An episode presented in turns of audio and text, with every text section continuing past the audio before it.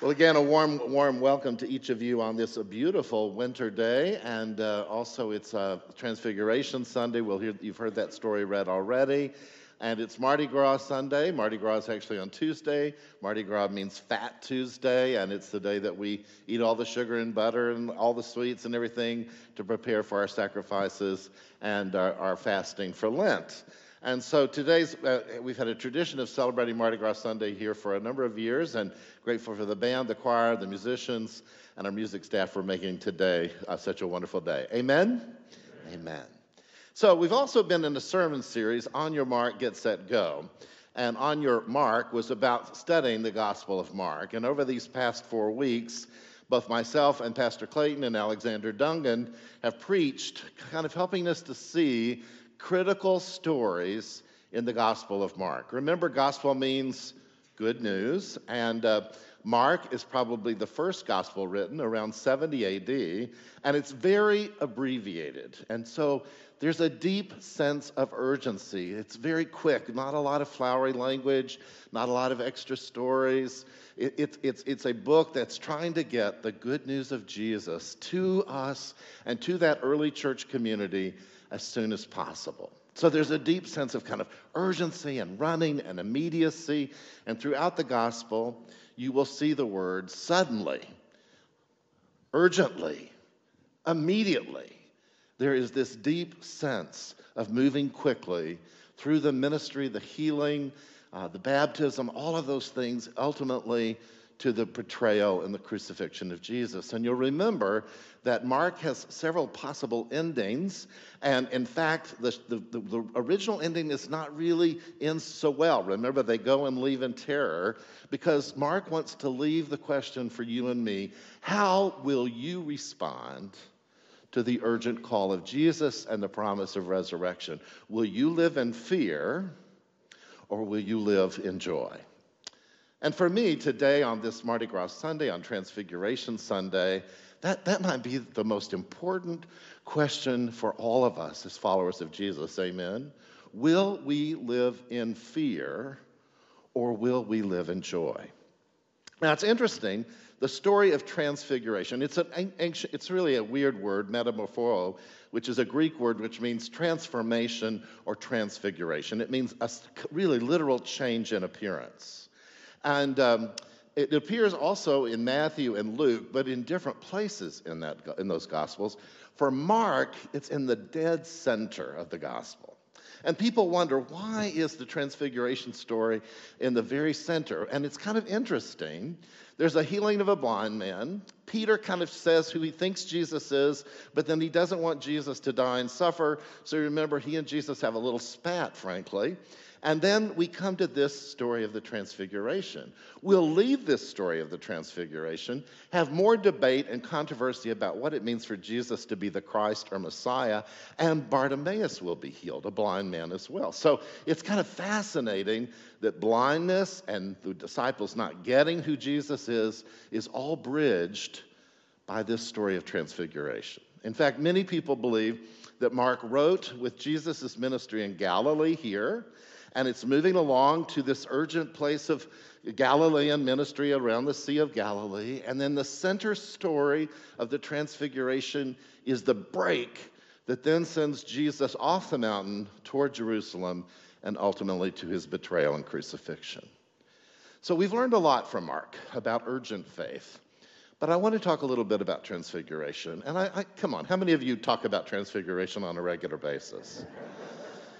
Wouldn't you rather talk about Mardi Gras, right? Chocolate, pancakes, let's go to Walker Brothers, right? You know what I'm saying? It's that kind of experience. But let's talk a little bit about transfiguration or transformation. So, this event on a mountain is really perplexing. And I want to offer two quick stories. When I was in college, I was in campus ministry. And I know you're going to be shocked about this, but in Texas, there are mountains where I grew up, right? I know you're all perplexed. So you're in good spirit with the transfiguration, right? So on the far, far western edge of Texas, where that little point comes out and there's a city named El Paso, it's actually in the mountain time zone. Um, there are a set of mountains called the Guadalupe Mountains. And in the middle of those mountains, at the southern tip of the Rockies, is a peak called Guadalupe Peak, and that's the highest point in Texas. So if you're on uh, uh, Jeopardy, you'll get that right. Amen? Okay? So anyway, in the midst of it, it's really more like desert-like mountains. It's kind of scrub, and it's it, there are not a lot of trees, and it's it's beautiful in its own way, right? And when we went on our kind of campus ministry retreat, we ended up in a retreat center in very southern New Mexico, but our retreat leader said, We're going to the mountains in Texas. Now, I, this is weird. I grew up there, I was born there. I had never been to the mountains of Texas, right? It's a big state, right? I've been to New York more than I've been to Houston, amen, right? Okay. So, we went there and we started this hike, and frankly, it was just typical Texas shrub, scrub, mesquites, you know, that kind of stuff. It wasn't very beautiful. But suddenly, as we're walking up this mountain, there's a turn and a twist, and then another turn and a twist, and you entered a place called McKittrick Canyon. And if you ever go there, I encourage you to visit, especially in the fall. That's where we were. As you turn the corner of the canyon, the mountain goes up, and suddenly there are maple trees and oak trees that are out of control. And suddenly you feel like you are no longer in Texas, but somehow you have been dropped in Vermont. You know what I'm saying? It was stunning. And I remember going, How can this be? How can this be so beautiful? How can this be so amazing? How did this happen, right? And so I think we need to think about those kinds of kind of shocking beautiful, glorious experiences to help us grasp the transfiguration because it's a mountain story, right? And there are not many mountain stories in Mark. The others have many mountain stories. Jesus goes there to get away. Jesus preaches on a mountain, sermon on the mount. Oh, you're good, right? So we, we know all that. But in Mark, this is the peak of the experience, and it's on a mountain that Jesus experiences a transfiguration. Now, you heard Mark read from Exodus 24, and uh, you can turn to Exodus 24. You can also turn to Exodus 34 in the Old Testament or Hebrew Scripture. And you'll see these stories of Moses on the mountain receiving the Ten Commandments or the law. And on a mountain, the law is received. On a mountain, a cloud comes and overshadows. And on a mountain, Moses experiences the brilliance and glory of God. In fact, in 34, it's so bright and so brilliant that when he comes down from the mountain, his face is glowing, right? And it's not a trip to Mario Tricoci, if you know what I mean, right? I mean, he is actually radiant. And I, I, don't know about you, if somebody walked in today and their face was like glowing, it would be pr- troubling for us, amen? As it was for all the people then. So then Moses had to, you know, get a mask, frankly, a veil, and wear it because people were too shocked seeing him radiant. So that story's important with what happens in the story today. The second story is the mystery, the kind of not being able to figure it out. In Mark, there's a thing called the Messiah or Messianic secret. You know, they don't ever seem to get it. And also, Jesus says, don't tell anybody. And part of it is, is that they're confused. They think they get it, but they don't get it. Remember earlier in chapter 8, uh, Peter says something about, You're the Christ. But when Jesus says, Well, I must suffer and die, remember Peter gets all over him. And constantly, even at the end of this story, the disciples do not seem to understand what kind of Messiah Jesus will be. And it, it, it helps me to kind of get that confusion. If, is anybody playing? I know you probably haven't heard of it, this game called Wordle. Yes, Wordle. Uh, anyway, Wordle is a word game that you can play on New York Times. You can go and so forth, and it's five letters, and it's really a game of chance, in my opinion, though I like to think I'm brilliant, right? Um, and you put in five letters and you try to figure it out. It's very complex. If you're bored right now, bring up your phone and you can play right now. But anyway, Wordle, you think you've got it. And like today, I won't give it away. But today, when I got up at 5:45, I should have gone immediately to prayer, but I immediately went to Wordle, so that's a problem. I, uh, I tried it, and I thought I had it. And I really wanted to get it on the second try. And then it was the third and fourth and fifth, and then the sixth. And if you go beyond six, well, it's all over, right? And my nieces decided that we're going to exchange our scores every day, so I feel a lot of pressure. But in the midst of today, I thought I had it on three, and then I didn't. So I kind of get what Peter thinks. He's got a sense of who Jesus is, but like Wordle, he's not really clear fully what it means to be the Messiah as Jesus understands it. So if you have a Bible in front of you, and you do because it's read and in the pew in front of you, or if you brought your Bible, I just want to spend a little time on this story of transfiguration in chapter 9 in Mark. So it's important. Six days later, Jesus took with him Peter, James, and John and led them up a high mountain apart by themselves. That six days later is important. You're going to find that in Exodus around Moses, okay? So there's this connection to Moses receiving the law. See it? Hello, are you alive? Right? Okay. And, uh, and this story of transfiguration. And Jesus was suddenly transfigured before them, and his clothes became dazzling white, such as no one on earth could bleach them. Better than OxiClean, if you know what I mean, okay? And there appeared to them Elijah and Moses. Now, it's important. Uh, I'll, I'll start with Moses first. Remember, we've read from Exodus 24. I've told you about Exodus 34. Moses received the law on the mountain. Moses uh, encountered the brilliance and glory of God on a mountain. Moses was the great prophet that led the people to freedom. So it's important for Moses to be there. In fact, traditionally, that would be a way to point toward the Messiah, right? So just remember that, that Moses is an important figure here. And the cloud and the brilliance, which I mentioned earlier, connect here, okay? The other that one there is Elijah, and Elijah is considered the great prophet as well, and Elijah will come and be present as a way to say that the Messiah is soon to arrive. Remember, uh, we talked about this a few weeks ago uh, in Face It, our sermon series. Elijah encountered God in a still small voice on a mountain, right? So this is all intentional, right? Good. So Elijah and Moses are there, which already tell us something about who Jesus is and they're talking to Jesus. Now, what's interesting is in all of Mark, Jesus has feelings compassion, sadness, anger. He's very engaged with people. He has a lot to say, he's instructive. But here in the story of the Transfiguration, Jesus says nothing, he just receives.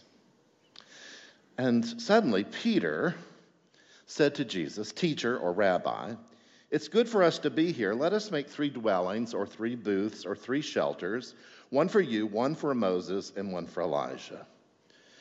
Because he did not know what to say, for they were all terrified. Of course they were, right? I mean, if someone next to you in the pew lit up right now and was brighter than OxiClean, would you not be a little frightened? Amen? So these folks are terrified, and Peter makes a suggestion. He says, let's build three booths or three shelters or three tabernacles, or in one translation, three memorials. He basically wants to open a museum with a curio shop. You know what I'm saying? He wants to memorialize it here in the glory and brilliance of God and in the brilliance of Jesus because he doesn't know what else to say. Now, his use of the word shelter or booth is important, and I'm sure you've already put this together because there's a festival in the fall in Judaism called the Festival of Booths. Isn't that amazing? Sometimes called the Festival of Shelters, sometimes the Festival of Tabernacles, and often called Sukkot, okay? And if you have Jewish neighbors, you know that they often will build a shelter in the backyard or on their balcony, and they will live there or at least eat there during this season of the Festival of Tabernacles, which is a sign of God leading the Israelites through the wilderness to freedom, right? So, so this connection to Moses and Elijah and Peter, not knowing what to say, he just says, Let's celebrate the Festival of Tabernacles. Let's open a museum. You can run the curio shop. We'll never leave, and this will work out beautifully. Amen? And frankly, if you've ever been in a mountaintop experience where things are beautiful and quiet and peaceful, and you feel close to God, and you know down the mountain there's your job, and down the mountain is your kids, and down the mountain is your conflict, and down the mountain is, and you know what I'm saying, a war in Ukraine.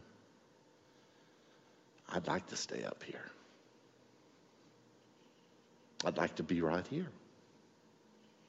I'd like to live in the brilliance and glory of Jesus. I'd like to stay right here. But Mark is intentional because suddenly after Peter's architectural plans for the gift shop had been laid out, a cloud. Are you surprised? A cloud overshadows all of them, and from the cloud there came a voice, and this is what God had to say. This is my son, the beloved. Listen to him. That's interesting. God appears in a cloud, just like God was in a cloud leading the Israelites from Egypt to freedom. Amen? You remember that cloud? And it's also the same cloud that when Moses went up on the mountain to receive the law, the brilliant cloud came down on the mountain. Amen. So a cloud appears, and God said, This is my son, the beloved. I really love him. Listen to him. Now, there's something interesting. God has spoken from the sky before to Jesus. Anybody remember? At his baptism, right? He appears in the form of a dove, but there he says, you are my son, the beloved, right? With you I am well pleased. So they have a personal conversation. But here, God doesn't really need to speak to Jesus. God wants to help Peter, the disciples, and all those gathered figure out who Jesus really is. You remember from the first sermon in this series, the disciples in Mark are often the church, and that's you and me. So often we don't get what it means to follow Jesus and who Jesus is. And God reminds us, This is my Son, the beloved. So not only have we heard that he's the Messiah, we've heard that he's the Son of God. And suddenly, when they looked around, they saw no one with them anymore but only Jesus. And then suddenly, they had to go down the mountain. Jesus ordered them not to tell anyone, and that's always surprising to us because if you'd had that kind of experience, wouldn't you want to post it on Instagram and let people know, hey, I saw God today, right? But Jesus knows that they don't really get it yet, right? And we'll see that in the next few chapters. And we'll see that when Peter betrays Christ. And we'll see that when the disciples flee. And we'll see that when Judas turns in Jesus, right? I mean, all of that will be clear. And, and what Jesus is saying in this story is you will not understand resurrection if you do not understand crucifixion. You will not understand the power of new life if you have not known the journey of suffering and the journey of sacrifice. Mark's urgency to let the church know that is intentional. And then there's a discussion about Elijah, which we'll save for another day. I think this story is a critical story for us as we point toward Lent because it asks you and me the question do we understand what it means to follow Jesus the Christ? Do we know what it means to walk the way of Jesus? Are we ready to go down this Lenten journey? And will it be different for us this year? Are we as committed to Jesus as we can be? Have we really renewed our faith in Jesus? Is Jesus a convenience or is he our Savior? Amen. Too often we squeeze Jesus in when it's convenient. Too often we go to church when it works for us. So sometimes we don't make time to serve others because we have filled our calendar with so many other things. Not necessarily bad things, but things that help us and again remind us that we are maybe not clear about what it means to follow this Messiah. So on this Mardi Gras Sunday, we celebrate the goodness of God. Amen we celebrate the glory and brilliance of God. Amen? Amen? But we also are troubled as we come down that mountain, as Mark says, urgently, because Jesus is saying, Do you really know who I am?